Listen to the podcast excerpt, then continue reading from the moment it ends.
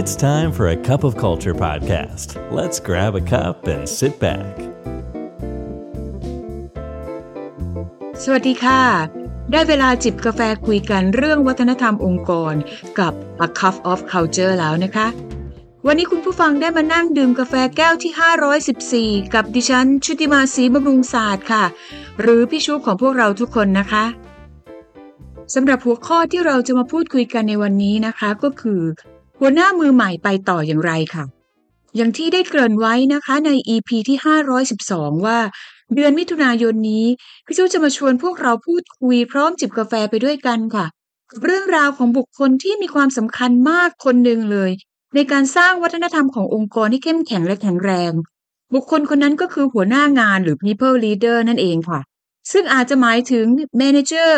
leader หรือผู้บริหารในตำแหน่งงานต่างๆ ตามโครงสร้างของเรานะคะ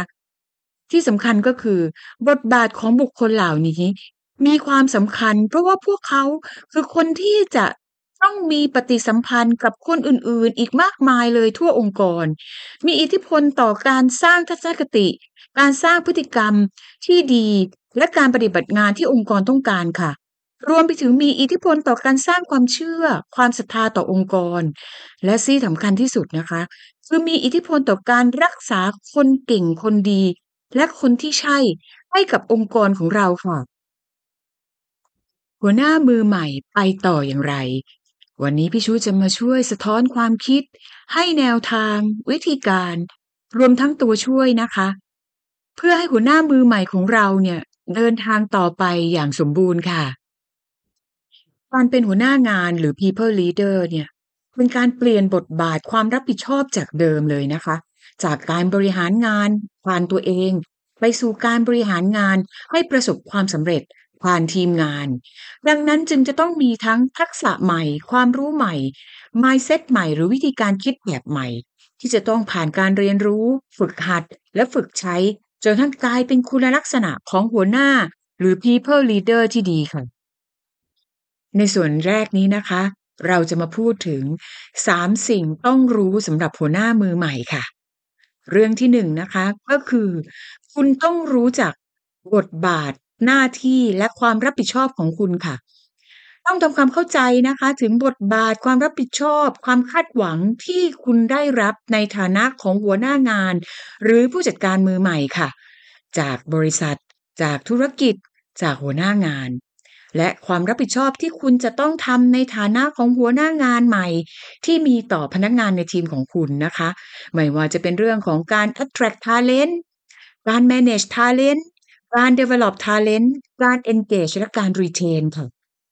ซึ่งสิ่งต่างๆเหล่านี้เนี่ยจะต้องเป็นองค์ประกอบสำคัญเลยนะคะสำหรับการที่หัวหน้าจะบริหารและจัดการทีมงานให้ได้ค่ะ อยากให้พวกเราลองกลับไปนะคะ ใช้เทคนิคที่พี่ชูให้ไว้ใน EP ที่แล้วนะคะผ่านกระบวนการโมเดล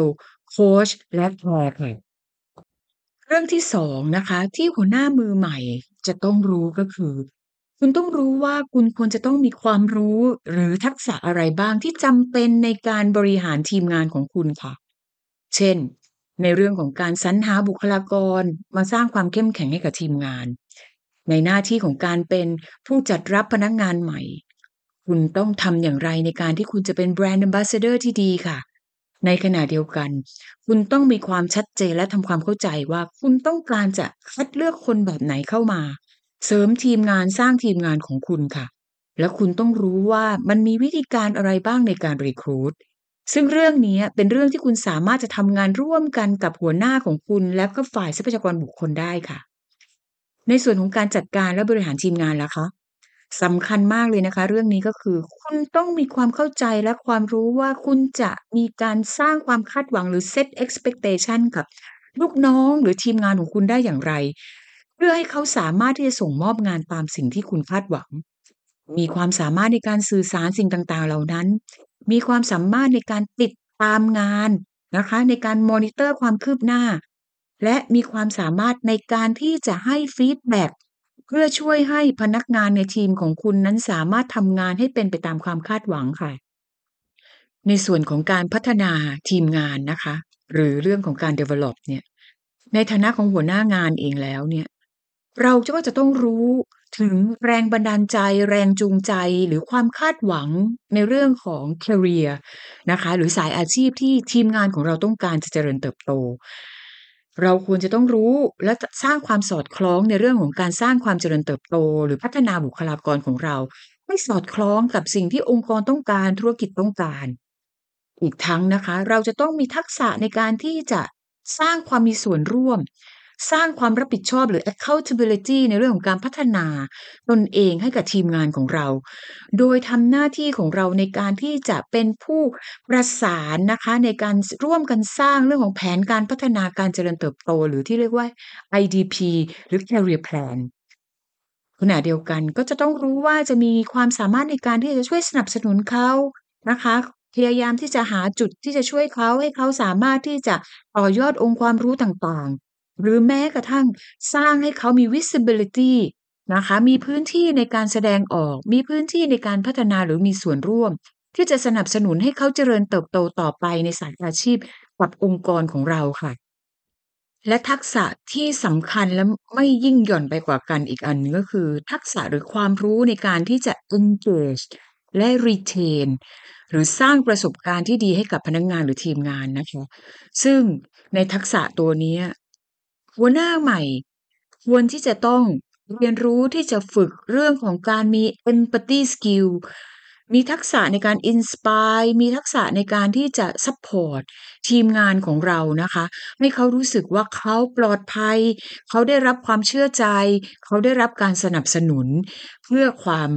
สำเร็จของเขาในการเป็นส่วนหนึ่งของทีมงาน และในการเป็นส่วนหนึ่งของพนักงานในองค์กรค่ะ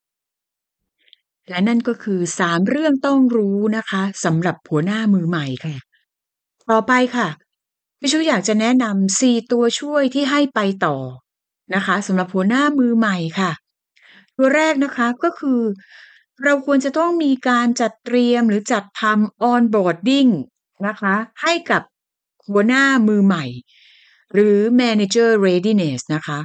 เราควรจะต้องทำความเข้าใจนะคะ ว่าการที่มนุษย์คนหนึ่งในองค์กรเราเนี่ยเปลี่ยนบทบาทจากการเป็นพนักงาน ในระดับที่เราเรียกว่าทำงานด้วยตัวเองหรือ individual contributor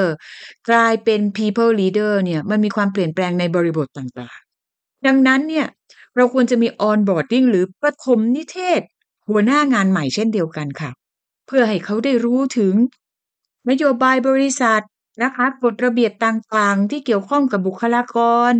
นะคะ โครงสร้างต่างๆ ขั้นตอนการดำเนินธุรกิจที่หัวหน้างานจะต้องรับผิดชอบ เรื่องของ control compliance เรื่องของผู้มีส่วนได้ส่วนเสียต่างๆนะคะ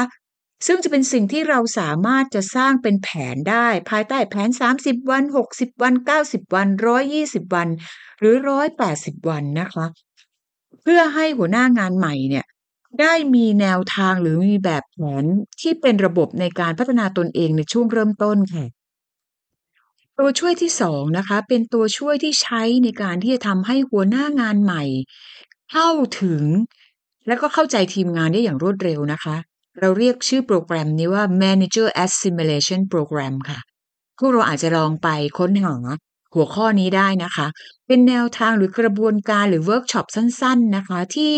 นำมาใช้ในการที่จะเรียกว่าเป็นบายพาสเลยค่ะ ในการทำให้หัวหน้างานใหม่ ซึ่งเข้าไปเป็นผู้นำสำหรับทีมงานใหม่ๆ เนี่ยเปิดเผยตนเองนะคะทำความรู้จักให้กับทีมงานขณะเดียวกันก็รู้จักทีมงานได้ดีขึ้น รวมทั้งเป็นการเปิดโอกาสให้มีการพูดคุยถึงความคาดหวังที่หัวหน้างานและทีมงานมีต่อกันและกันค่ะ ตัวช่วยตัวที่สามนะคะ ก็คือ peer mentor ค่ะ เราควรจะหานะคะ หัวหน้างานที่มีประสบการณ์มาบ้างแล้ว หรือที่เคยผ่านประสบการณ์ของการเป็นหัวหน้างานมือใหม่มาให้มาเป็นเมนเทอร์ให้กับหัวหน้างานมือใหม่ของเราค่ะ เพื่อที่จะได้ช่วยกันเป็น bouncing board เป็นเหมือนไกด์นะคะ ในการที่จะช่วยพาหัวหน้างานมือใหม่ของเราเนี่ย ค่อยๆ ผ่านเส้นทางในการพัฒนาตัวเองไปสู่บทบาทใหม่ค่ะ นอกเหนือจาก peer mentor ก็คงจะต้องมีเรื่องของ HR mentor นะคะ ในการที่จะช่วย orchestrate ค่ะ แล้วก็ accommodate หัวหน้ามือใหม่ เข้ากลายเป็น people leader ที่มีความรู้ความสามารถที่เหมาะสมค่ะ และตัวช่วยตัวที่สี่นะคะ เป็นตัวช่วยที่สำคัญที่สุดละขาดไม่ได้เลยค่ะ ก็คือ หัวหน้าของหัวหน้างานใหม่นั่นเองค่ะ จะต้องเป็นผู้ที่กำหนดความคาดหวังนะคะ เป็นคนที่จะต้องช่วยให้ onboarding program ของหัวหน้างานใหม่นั้น เป็นไปตามแผนที่เหมาะสม และที่สำคัญที่สุดก็คือ จะต้องเป็นคนที่คอย follow up ความคืบหน้าหรือการพัฒนาบทบาทใหม่ของหัวหน้างานท่านนั้นๆ รวมทั้งให้ feedback นะคะ แล้วก็ช่วยโค้ชเพื่อให้หัวหน้างานใหม่ สามารถที่จะทำงานได้อย่างเต็มหน้าที่เต็มรูปแบบค่ะถึงตรงนี้แล้ว หัวหน้ามือใหม่ทั้งหลายคะก็คงจะได้ยินแล้วว่า คุณมีสามเรื่องต้องรู้และสี่ตัวช่วย ที่จะช่วยให้คุณเดินทางต่อไปอย่างประสบความสำเร็จแต่นั้นยังไม่จบนะคะ ไปต่ออย่างไรได้สำเร็จสำหรับการเป็นหัวหน้างานมือใหม่ ชูอยากฝากนะคะว่าทุกท่านที่ได้รับโอกาสให้เข้ามาเป็นหัวหน้างานมือใหม่ คุณควรจะต้องอันเลินกับบทบาทใหม่ค่ะ รีเลินกับวิธีการในการทำงาน จากที่เคยทำเองไปสู่การมอบหมายค่ะรีไฟก็คือกำหนดแนวทางในการทำงานค่ะ การบริหารทีมค่ะ สร้าง alignment กับทีม การสื่อสาร การฝึกเรื่องของการ coaching การปรับ coaching style ที่เหมาะสม และการสร้าง expectation กับทีมงานค่ะ ขณะเดียวกันนะคะ เมื่อคุณทำงานกับทีมงานแล้ว คุณก็ต้องมีการรีวิวเส้นทางการเป็นหัวหน้างานใหม่ของคุณตลอดเวลาค่ะ reconfirm นะคะ เรื่องของ performance ของคุณค่ะ ว่ามันเป็นไปตามที่องค์กรคาดหวังหรือยัง ด้วยการผ่านการเช็คฟีดแบ็กค่ะ จากหัวหน้าโดยตรงของเรา จากเพื่อนร่วมงานของเรา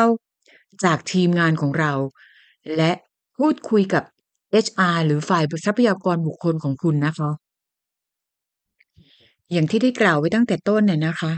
ว่าหลาย ๆ ครั้งเนี่ยความคาดหวังมากมายถูกส่งมอบให้บุคลากร ที่เราเรียกเขาว่าหัวหน้างาน แต่ถ้าองค์กรขาดหรือมองข้ามนะคะ ความจำเป็นในการที่จะเตรียมความพร้อมให้บุคลากรเหล่านี้แล้วเนี่ย เราอาจกำลังที่จะ ทำให้คนคนหนึ่งเนี่ยไม่ประสบความสำเร็จนะคะ และหลาย ๆ ครั้งหัวหน้างานมือใหม่เหล่านี้ ต้องกลับไปถามตัวเองว่า แล้วฉันจะไปต่อได้อย่างไร และอย่าลืมนะคะ ว่าหัวหน้างานมือใหม่เหล่านี้ คือบุคลากรสำคัญค่ะ ที่จะขับเคลื่อน สิ่งที่เป็นวัฒนธรรมองค์กรที่เราต้องการนะคะ ดังนั้นอย่ามองข้ามนะคะ การเตรียมความพร้อมให้กับหัวหน้างานมือใหม่ของเรากันทุกคนนะคะ ทิ้งท้ายไว้เช่นเคยนะคะ ไม่ว่าเราจะตั้งใจหรือไม่ก็ตาม วัฒนธรรมจะเกิดขึ้นแน่นอนทำไมเราไม่มาช่วยกันสร้างวัฒนธรรมองค์กรในแบบที่เราอยากเป็นกันล่ะคะ กาแฟหมดแก้วซะแล้วค่ะสำหรับวันนี้ กลับมาติดตาม A Cup of Culture แก้วต่อไปกับพี่ชุ ในโอกาสหน้านะคะ แล้วมาดูซิว่า เราจะมาคุยกันเรื่องอะไรกัน เกี่ยวกับหัวหน้างาน หรือ People Leader ในองค์กรค่ะสำหรับวันนี้ สวัสดีค่ะ And that's today's Cup of Culture. See you again next time.